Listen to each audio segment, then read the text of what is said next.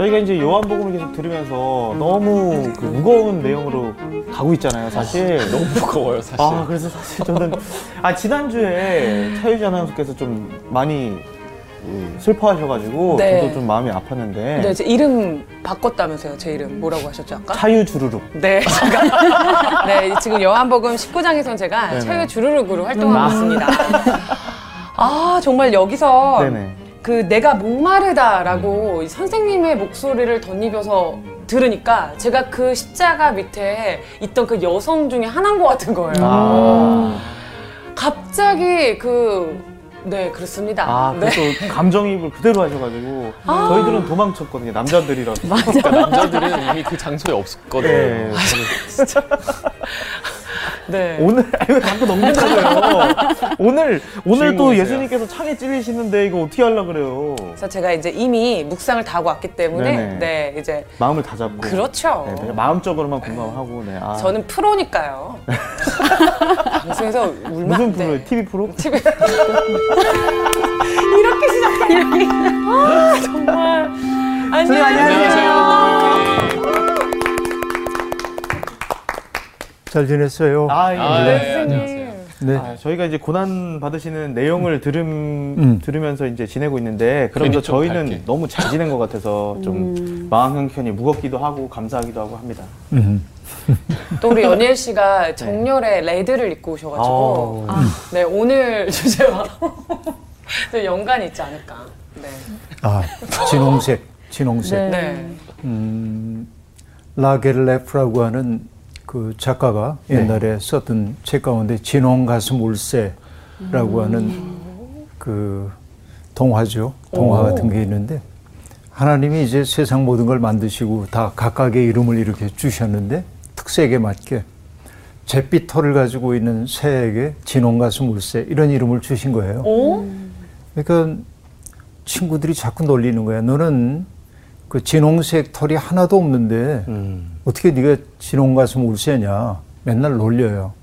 그래서 어떤 때는 정말 그 붉은색 깃털을 갖고 싶어가지고 뭐 비가 오고 그러면은 흙에 가가지고 이렇게 해보기도 하고 어. 이 붉게. 근데 또 비가 내리면 다 씻겨 가기도 하고 이- 이제 이 일을 반복했는데 안 되는 거예요. 근데 이제 여러 이제 세대가 지나간 다음에 어느 날 문득 새들이 와가지고 얘기하는 거예요. 저기 볼만한 게 생겼다고 구경거리가. 그래가지고 가보니까는 십자가 세 개가 서 있고 사람들이 처형당하는 모습인 거예요. 그 진홍 가슴 울새가 가서 이렇게 보니까 가운데 십자가 처형당하시는 분, 그분이 너무 이제 인자해 보이는데 안 돼 보이는 거예요. 이마에 가시 면류관을 둘러 씌웠기 때문에 이마에 피가 흐르고 이 진홍 가슴 울새가 너무 가슴이 아팠어요. 날아가 가지고 그분의 이마에 박혀 있는 가시를 뽑아 드리기 위해서 이렇게 이제 부리로 물고 이렇게 빼느라고 애를 썼어요. 그러다가 탁 빠지는 순간 그분의 이마에서 피가 이렇게 튀어 가슴에.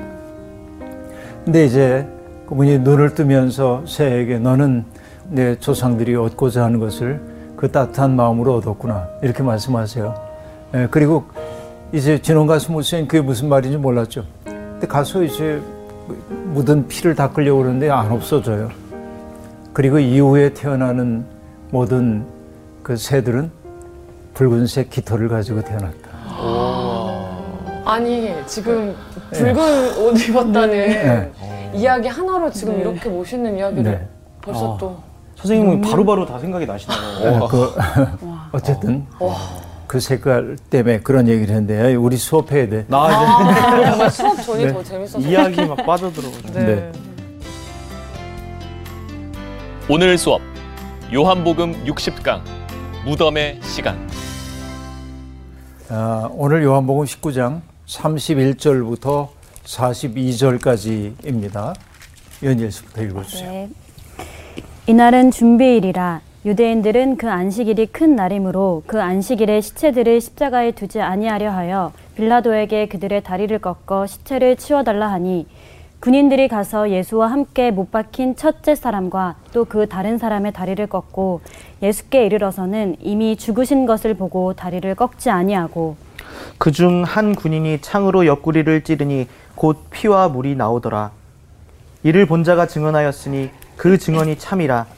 그가 자기의 말하는 것이 참인 줄 알고 너희로 믿게 하려 함이니라. 이 일이 일어난 것은 그 뼈가 하나도 꺾이지 아니하리라. 한 성경을 응하려 하려 함이라. 또 다른 성경에 그들이 그 찌른 자를 보리라 하였느니라. 아리마대 사람 요셉은 예수의 제자이나 유대인이 두려워 그것을 숨기더니 이 일 후에 빌라도에게 예수의 시체를 가져가기를 구함에 빌라도가 허락하는지라 이에 가서 예수의 시체를 가져가니라.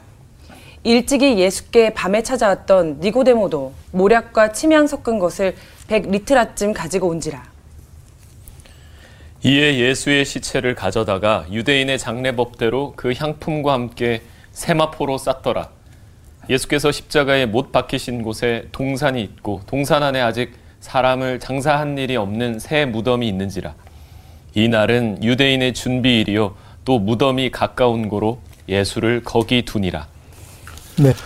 아, 예수님이 아, 지난주 우리가 봤던 것처럼 다 이루었다라고 말하고 어, 당신의 영혼을 하나님께 맡겨드렸죠. 그죠? 그래서 어, 마지막 우리가 봤지만은 머리를 숙이니 그 영혼이 떠나가시니라 라고 말하지만은 그냥 머리가 툭 하고 떨어졌다기보다는 마치 하나님을 경배하는 것처럼 음, 모든 것을 다 이룰 수 있도록 돌봐주신 하나님을 경배하는 것처럼 머리를 숙이고 어, 그리고 그냥 단순히 영혼이 떠났다가 아니라 그분에게로 돌려드렸다. 이렇게 얘기해서 예수 그리스도의 삶이 지상에서의 삶이 마감된 아, 것으로 등장하고 있습니다. 그러고는 그 이후의 이야기인데요. 이날은 준비일이라 라고 말합니다. 어떤 준비일이냐면은 이때가 절기상으로 얘기할 때 어느 절기라고 얘기했었죠? 6월절, 유월절. 절기 때잖아요. 그러니까 6월절을 준비하는 날이었다 그런 얘기입니다. 이제 6월절이 이제 바로 시작돼요. 니산월 14일 날 시작이 되고 니산월 15일 날이 되면은 그날을 뭐라고 하냐면 무교절이 시작되는 날이에요. 유월절 그 다음 날이 무교절이 시작되는 날인데 그 유월절을 준비하는 때입니다. 근데 그 안식일이 큰 날이므로 이렇게 얘기를 하세요. 안식일이 크다.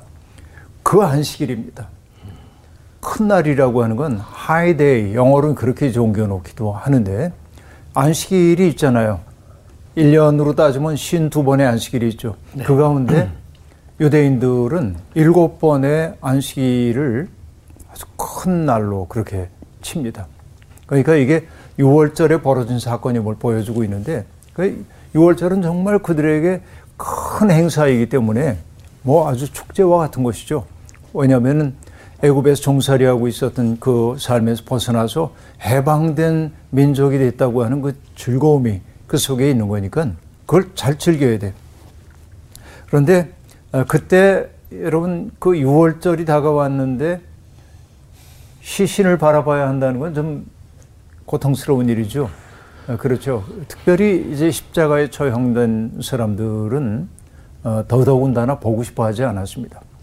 어, 또 신명기에 보면은 나무에 달린 자는 저주를 받았다 하는 말도 있기 때문에 그러니까 어, 나무에 달려 있는 사람을 그냥 두고 큰 명절을 맞는다는 게 이 사람들에게 좀 마음에 꺼림이 되었던 것으로 보입니다. 그래서 어, 빌라도에게 사람들이 찾아가죠. 그래서 어, 다리를 꺾어 시체를 치워달라고 얘기합니다.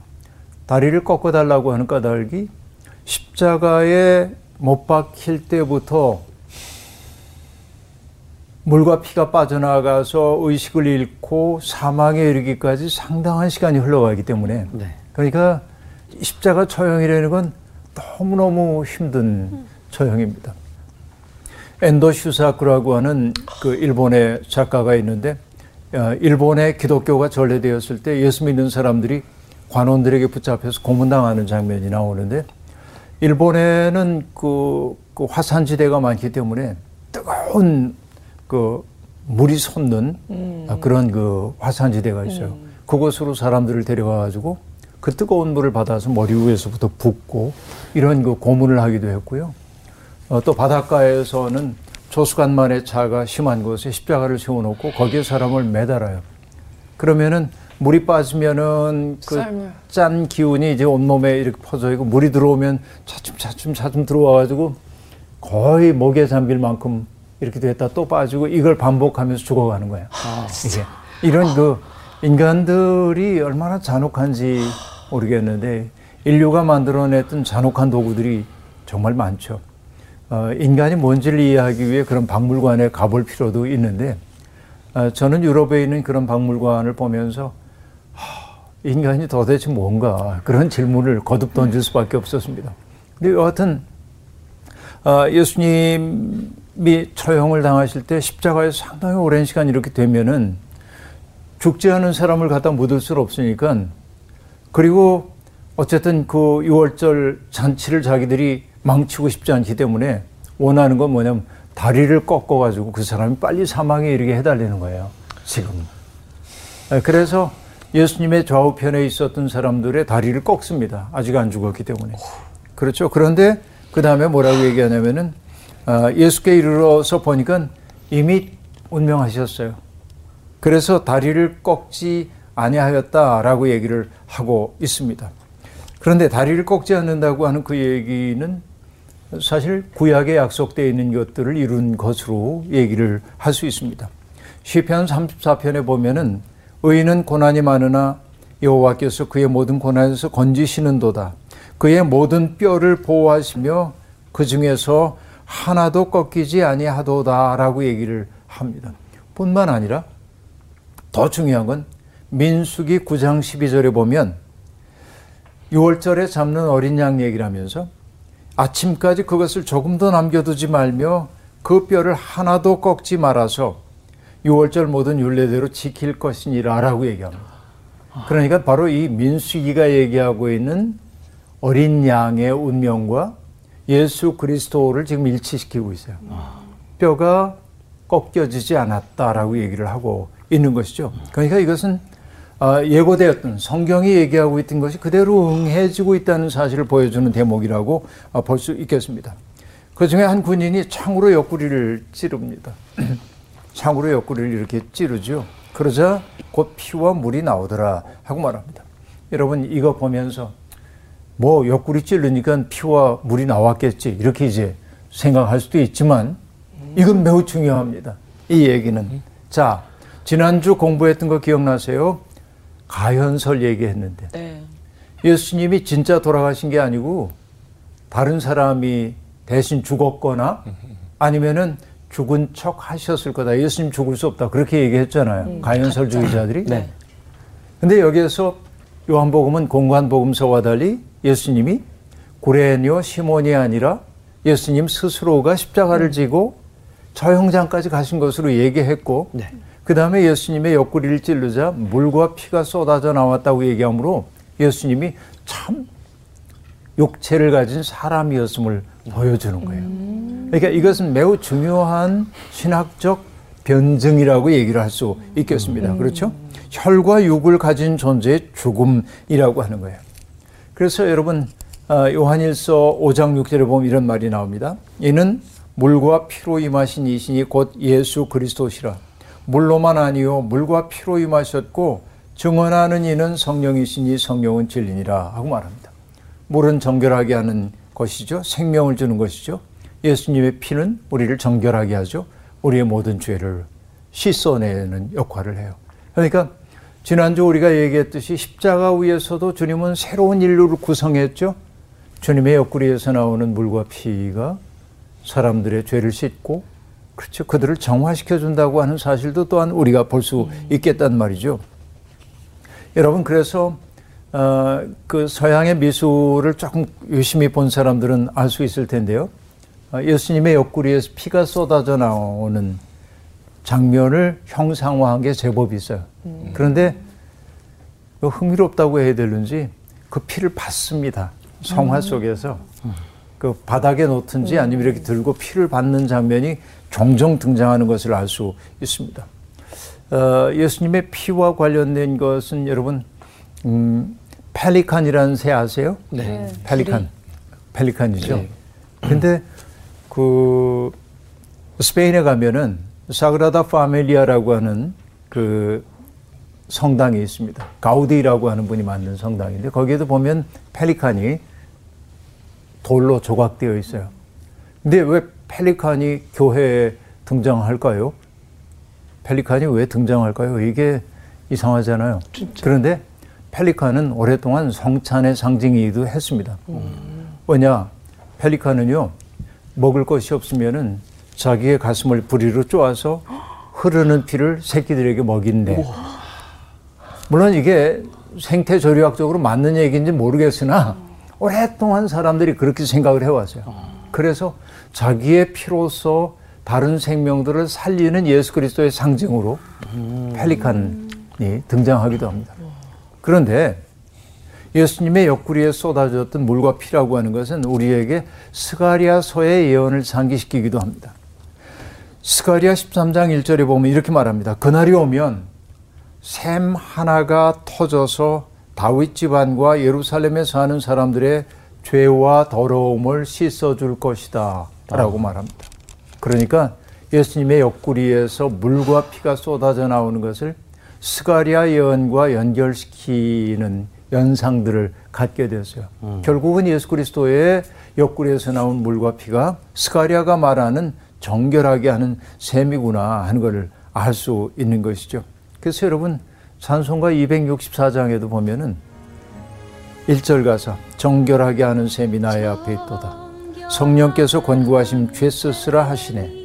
찬양하리 찬양하리 죽임당한 어린 양 주께 영광 돌리오라 우리 죄를 씻어 주셨네. 이 찬송가입니다. 그렇죠? 여기 정결하게 하는 셈 바로 예수 그리스도의 옆구리에서 터져 나온 피와 물 다양하게 이제 역사 속에서 이렇게 표현되고 있음을 우리들이 볼 수 있습니다. 이를 본 자가 증언하였으니 그 증언이 참이라 다시 한번 얘기하는 까닭이 뭐냐면 예수님은 가짜로 죽은 게 아니라 진짜 돌아가셨다는 사실을 지금 힘주어 강조하고 있는 거예요. 그 목격자가 얘기한 거야. 분명해. 가연설주의자, 너희 주장 그릇된 거야. 이렇게 지금 얘기를 하는 겁니다. 그가 자기의 말하는 것이 참인 줄 알고 너희로 믿게 하려 함이니라. 그렇죠? 이를 본 자는 결국 누구겠어요? 예수님의 사랑받는 제자이겠죠. 요한이라고 우리가 얘기할 수 있겠죠. 그렇죠? 십자가 아래 있었던 이가 봤다는 거예요. 내가 봤어 눈으로. 그리고 이 일이 일어난 것은 그 뼈가 하나도 꺾이지 아니하리라 한 성경을 응하게 하려 함이니라. 또 다른 성경에 그들이 그 찌른 자를 보리라 하였느니라 라고 말하는데 그들이 찔렀던 자를 보리라 하는 얘기인데요. 그렇죠. 이것도 스가리아 12장 10절에 나오는 얘기입니다. 그러니까 예수 그리스도의 죽으심 사건 속에는 구약 성서가 그대로 성취되고 있다는 사실을 다양한 방법으로 이렇게 얘기를 하고 있습니다. 자, 예수 그리스도께서 처형당하는 모습을 바라봤던 사람들이 있잖아요. 어떤 사람들은 내려와 보라고 얘기하고 뭐 어, 조롱해요. 그러나 그 중에 진지하게 그 사건을 대면한 사람이 있습니다. 백부장입니다. 음. 주님을 처형하는 책임을 졌던 백부장의 경우에는 주님의 그 처형당하시고 십자가에서 보여주고 계신 그 모습을 유심히 지켜봐요. 그리고 뭐라고 고백합니까? 이는 참으로 하나님의 아들이었다. 음. 그렇죠? 적의 입을 통해서 예수님이 하나님의 아들임을 보여주고 있는 것이죠. 그렇죠? 누가 보면 조금 다른 맥락에서 얘기합니다. 예수님이 아버지 내용을 아버지께 맡기나이다 라고 최후의 말씀을 하시자 그때 백부장이 이 사람은 정령 의인이었도다 라고 말하는 장면이 나옵니다. 그러니까 예수 그리스도의 모습은 처형당하는 모습 속에서도 새로운 인류를 조직하셨고 그렇죠? 또 여기 얘기했던 것처럼 그를 처형했던 사람까지도 감동시켰던 삶인 것을 그 죽음이었던 것을 우리가 알 수 있습니다. 이렇게 얘기할 수 있겠고요. 그 다음에 주님의 매장에 대한 이야기가 나오는데 새로운 사람이 하나 등장해요. 아리마대 사람 요셉이라고 하는 사람이 등장합니다. 그리고 그를 38절은 예수의 제자라고 말합니다. 물론 열두 제자 가운데 하나는 아니죠. 아리마대 사람 요셉은. 그러나 제자입니다. 보면은 예수님의 제자 그룹에도 이제 그 제일 유명한 제자들이 누구죠? 베드로, 베드로, 야곱, 야고보, 요한. 요한. 이게 뭐냐면 핵심 그룹이에요. 다른 제자들은 좀 서운하겠다. 핵심. 근데 이, 이 바깥으로 열두 제자가 있잖아요. 이들을 포함한 열두 명의 제자가 있습니다. 그리고 나중에 보면 예수님이 선교의 사명을 가지고 사람들을 보낼 때 이 바깥에 또 다른 제자 그룹들이 있었는데 그들을 뭐 70인이라고도 얘기하고 72인이라고 얘기하기도 하고 그러는데 어쨌든 이런 외곽의 제자 그룹들이 있습니다. 그러니까 여기가 핵심 그룹들이라고 얘기한다면 그 외곽을 구성하는 사람들이 있는데 여기에 속하지는 않았지만은 예수님을 따르는 사람들이 곳곳마다 있었겠죠. 어, 헤닌 아웬이라고 하는 신부님은 이렇게 예수님을 직접 따르지는 않지만은 예수님의 대의에 공감하는 사람들을 일컬어 뭐라고 표현을 했냐면 씨름하는 동조자 실험하는 동조자. 이렇게 말합니다. 모든 것 버려두고 주님을 따르지 못했지만 내 믿음이 약해서 배와 그물을 버려두기에는 내 결단이 좀 약하고 이제 그런 사람들이 있었겠죠. 그러나 동조자. 예수 그리스도께서 보여주신 그 삶이야말로 하나님 나라의 복음이고 또 그 삶이야말로 참 인간의 삶이라고 하는 사실을 마음속 깊이 깨닫고 그래서 지향은 예수 그리스도와 같이 바라보고 있지만은 우리 식구로 얘기하면 먹고 사는 게 뭔지 아, 먹고 사는 게 뭔지 다 버리고 따라진 못하지만 동조하고 있는 사람들이 있었단 말이죠. 이런 사람들이 상당히 많이 있었겠죠. 근데 이 그룹들 가운데는 갈릴리에서부터 예수님을 따라다니면서 예수님을 여러모로 섬겼던 여인들이 여기에 포함될 거고요. 그죠? 그러니까 여성 제자들이 있었다고 우리가 얘기하는 까닭이 거기에 있습니다. 그러나 이렇게 숨은 사람들이 있었어요. 여러분, 요한복음 3장에서 니고데모라고 하는 사람도 예수님 찾아왔다 가잖아요. 근데 이제 잠시 후에 니고데모가 올 거예요. 저한테 연락이 왔는데 온다고. 네. 이 사람도 뭐냐면 씨름하는 동조자라고 얘기할 수 있겠습니다. 그러니까 아리마대 사람 요셉도 뭐라고 여기에 소개를 했냐면 아, 이 아리마대 사람 요셉은 예수의 제자이나라고 얘기합니다. 여기 아리마대라고 하는 것은 에브라임 산악지대 가장자리에 위치한 고을인데 구약에서는 거길 라마라고 얘기를 라마라고 얘기를 했던 곳인데요. 그곳은 사무엘의 고향이기도 하고요. 사무엘이 죽어서 묻힌 곳이기도 합니다. 그런데 마가복음에 의하면 요한복음은 그냥 그를 제자라고 얘기했지만은 마가복음에 따르면은 아리마대 사람 요셉은 존경받는 공회원이요 하나님 나라를 기다리는 자라라고 얘기합니다. 그 얘기는 그가 사내들인 공의회 회원이었음을 보여줘요. 아리마대 사람 요셉이라고 하는 사람이 그렇죠? 그러니까 요즘으로 얘기하면 우리 식으로 얘기하면 국회의원 정도 상당한 지위 있는 분이에요. 그러니까 정말 대놓고 예수님을 따라가지는 못하는데 그러나 예수님에게 마음을 온통 기울이고 있는 사람이죠. 제자란 말이에요. 그래요. 그래서 그가 상당히 유대인 가운데 유력한 사람이니까 빌라도를 찾아갑니다. 총독을. 그래서 예수의 시체를 제가 가져다 장사를 지내고 싶습니다 하고 얘기하는 거예요. 그래서 빌라도가 허락합니다. 자기도 어떻게 할 도리가 없는데 이제 허락을 하는 거죠. 그래서 아리마대 사람 요셉이 예수님의 시체를 가져갔다라고 얘기를 하고 있습니다.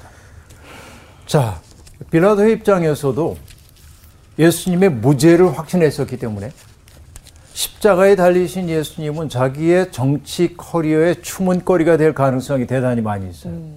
그러니까 그의 모습이 지금 사라지기를 지금 소망하고 있던 판입니다. 마치 뭐하고 같으냐면은 여러분 구약에서 보면 리스바라고 하는 여인이 등장하는데 사울의 일족이에요. 그런데 나중에 사울이 죽고 요나단도 죽고 그래서 다윗 임금 시절에 어, 뭐 사울의 일가족들이 처형당하는 일이 있었습니다. 아주 고통스럽게. 그런데 리스바가 처형당한 사람의 시신을 전부 수습해서 한 군데 이렇게 모아놓고 장례를 안 지내는 거예요. 이게요 다윗의 입장에서는 굉장히 불편한 일입니다. 그렇잖아요. 그러니까 똑같은 상황이에요.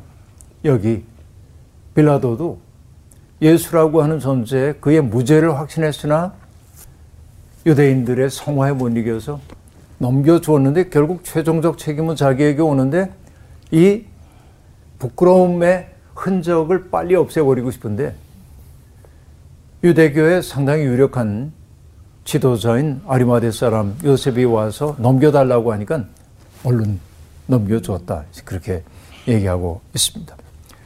자, 이게 참 놀라운 대목이 여기에 있습니다. 금방 얘기한 대로 아리마대 사람 요셉은 상당히 유력한 사람이었습니다. 그러니까 유력한 사람으로 예수를 따른다는 게 유대인들에게 드러났을 때 굉장히 불이익을 감수할 수 있었습니다. 그래서 마음으로만 믿고 있었습니다. 그런데 아리마대가 모습을 드러낸 거예요. 이게 놀라운 겁니다. 예수님의 가장 가까이 따랐던 이 제자들은 다 달아났어요. 달아났어요. 모습을 숨겼어요. 그런데 숨어있던 제자가 모습을 드러낸 거예요. 와. 여기에 역설이 지금 등장하고 있습니다. 예수님의 무고한 죽음이라고 하는 것은 더 이상 익명성 속에 그를 가두어둘 수 없었어요. 자기 한계를 돌파한 거예요. 요즘으로 얘기하면 뭐냐면 자기를 드러낸 겁니다. 난 예수의 제자라고 하는 걸 드러낸 거죠. 이후에 어떤 일이 벌어지리라고 하는 걸 그는 생각을 했겠죠. 내가 공의에서 쫓겨나지는 않을까? 유대인들에게 내가 박해받지 않을까? 온갖 생각이 있을 수 있어요. 그러나 아리마대 사람 요셉은 자기의 모습을 드러냈습니다. 신앙 양심의 소환장을 받고 그는 두려움을 돌파해서 예수의 제자임을 스스로 드러냈습니다. 여기에 위대함이 있습니다. 고난의 현실이 만들어내는 풍경입니다. 절대로 나는 배반하지 않겠습니다. 했던 사람은 배반했고, 그리고 스스로 이렇게 위축되어 있던 사람은 모습을 드러내요. 이게 이제 십자가 사건이 우리에게 보여주고 있는 삶의 역설이라고 얘기할 수 있습니다. 자, 어쨌든 그는 이 공의의 회원인 아리마대 사람 요셉이 예수님을 장례 지낸다고 하니까 그를 영예스럽게 장례하도록 허락함으로 양심의 괴로움을 면하려고 했던지도 모르겠습니다. 그 다음입니다. 일찍이 예수께 밤에 찾아왔던 니고데모도 모략과 침향 섞은 것을 100리트라쯤 가지고 온지라라고 말합니다. 아까 얘기했죠. 니고데모가 올 거라고 얘기했는데 정말 왔네요. 니고데모. 연락하더니. 그렇잖아요. 니고데모는 예수님에게 그렇죠. 어, 내가 어떻게 살아야 하냐고 이제 물었던 사람입니다. 그런데 대답을 듣고 나서 이제 사라졌었죠. 그런데 모습을 드러냈어요. 그도 실험하는 동조자였습니다. 아이러니잖아요. 이 사람들은 다 사라지고 이 사람들이 모습을 드러내고 있습니다. 그런데 니고데모는 그냥 오지 않았고요.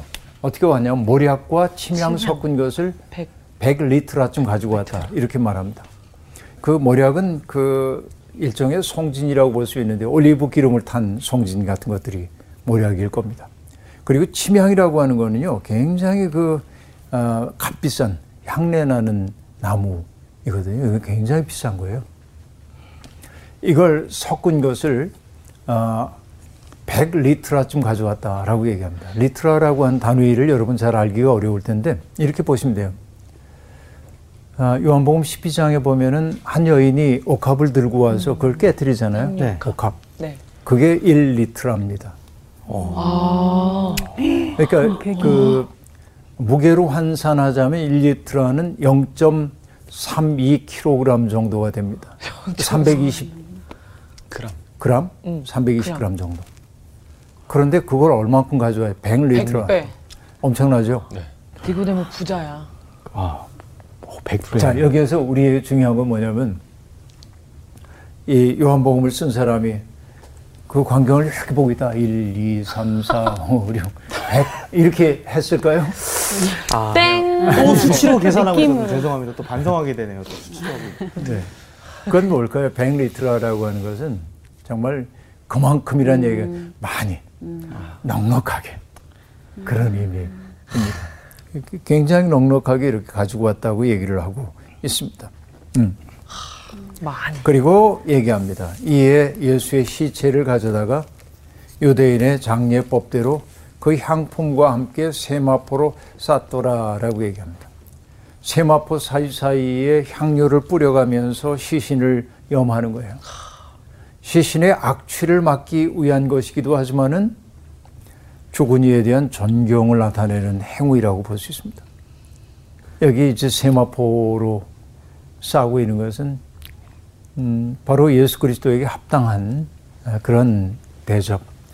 우리의 대제사장 세마포 옷 대제사장이 입잖아요. 바로 죽임을 당한 그분이 우리의 죄를 다 대속하기 위한 대제사장임을 나타내는 장면이기도 합니다. 세마포 사이사이에 침향과 모략을 뿌려서 시신을 염했다고 얘기를 하고 있습니다. 그리고 예수께서 십자가에 못 박히신 곳에 동산이 있고 그 동산 안에 아직 사람을 장사한 일이 없는 새 무덤이 있었다라고 말합니다. 자, 우리 무덤은 그냥 한 사람 이렇게 들어가는 거지만은 옛날에는 무덤이라는 게 그렇게 되지 않고 땅도 많지도 않고 그래서 어, 재활용하는 거죠. 재활용해요. 그래서 우리가 이제 흔히 예수님이 외식하는 신앙인들을 얘기할 때 꾸짖을 때 자네 겉은 깨끗이 하지만은 속은 깨끗이 하지 않는 경우를 가지고도 얘기했고 또 하나는 회칠한 무덤과 같다고 얘기하기도 했습니다. 왜냐하면 죽음과 접촉하는 것은 유대교의 정결법에 어긋나는 일이었기 때문에 무덤과 접촉하지 않아야 했어요. 그래서 사람들은 무덤에다가 하얀색 회를 칠해서 여기가 무덤임을 나타내요.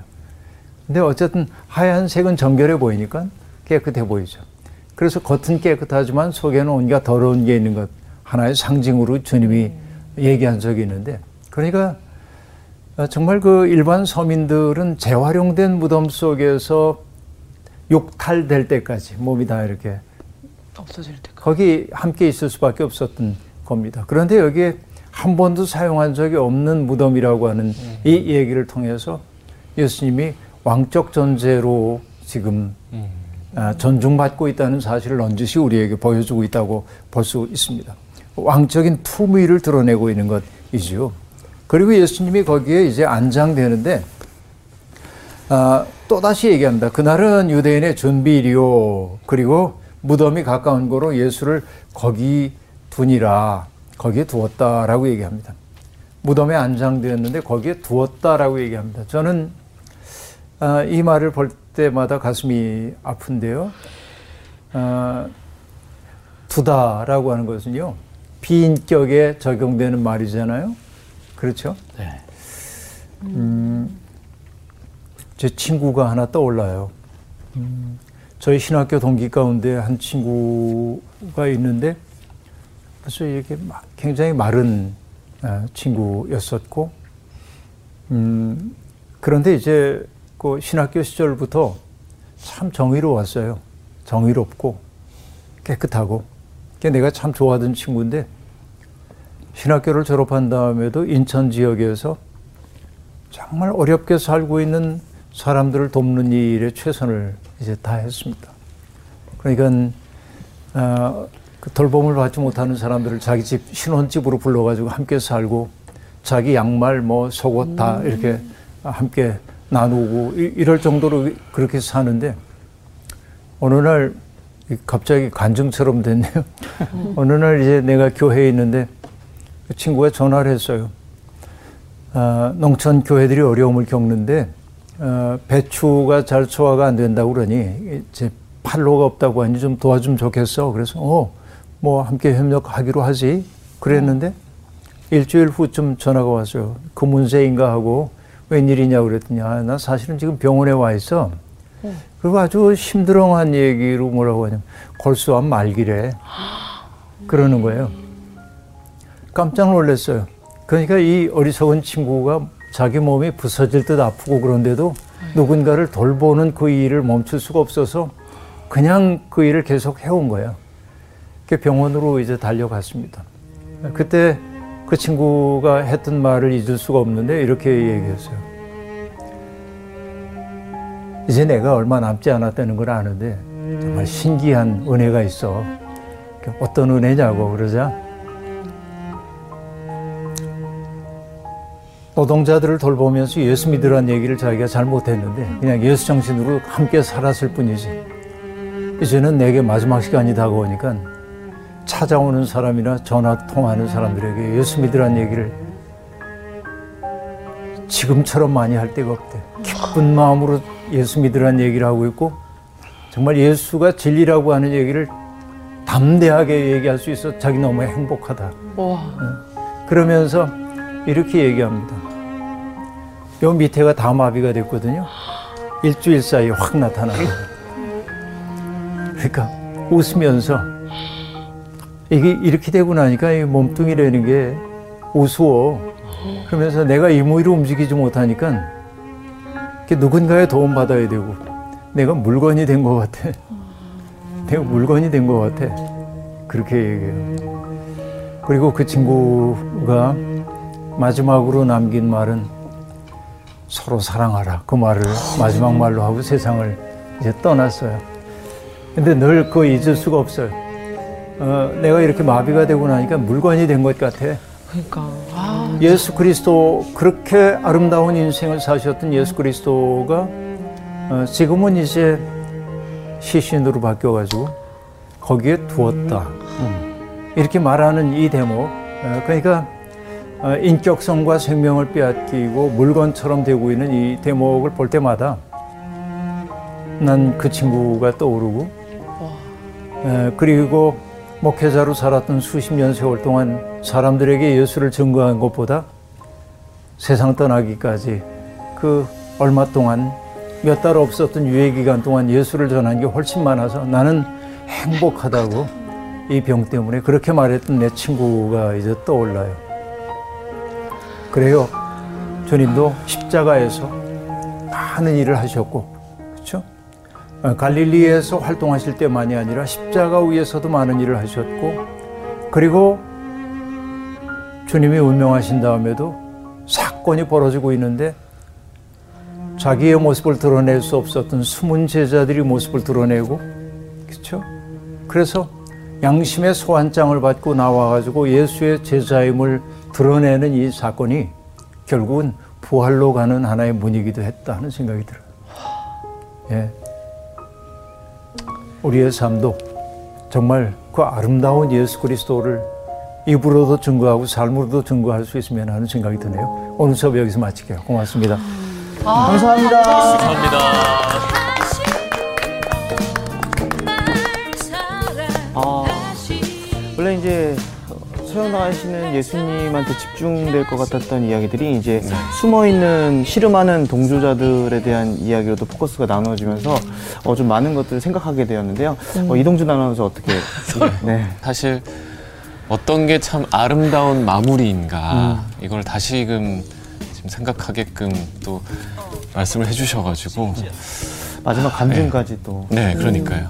연일 씨는 어떻게 되셨어요? 저도 어, 니고데모나 요셉처럼 진짜 솔직하게 담대하게 하나님을 이렇게 예수님을 전할 수 있는 그런 꼭 붙어 있는 진짜 제자가 되고 싶다는 생각도 들었고 진짜 마지막인 것처럼 그러니까 이게 마지막 끝인 것처럼 늘 예수님을 전할 수 있는 그런 사람이 되고 싶다는 생각이 들었어요. 유주 씨는 어떻게? 말씀하셨던 것처럼 어, 이 소명과 사명을 다할 때까지 예수님 곁에서 찐 제자, 찐 제자가 되고 싶다. 우리 모두 그렇게 될 수 있을 거라는 생각이 들어요. 네, 맞습니다. 네. 지금 그 많은 분들이 되게 씨름하는 동조자라고 생각하시는 분들이 많을 거예요. 그래서 숨어 있는 제자라고 생각하시는 분들이 많을 텐데 아, 오늘 마무리 멘트는 제가 숨어 있는 제자분들 사랑으로 그러면 여러분들께서 모습을 드러내세요 이렇게 오. 끝냈으면 좋겠습니다. 점점 발전하고 계세요. 숨어 있는 제자분들 사랑으로 모습을, 모습을 드러내세요.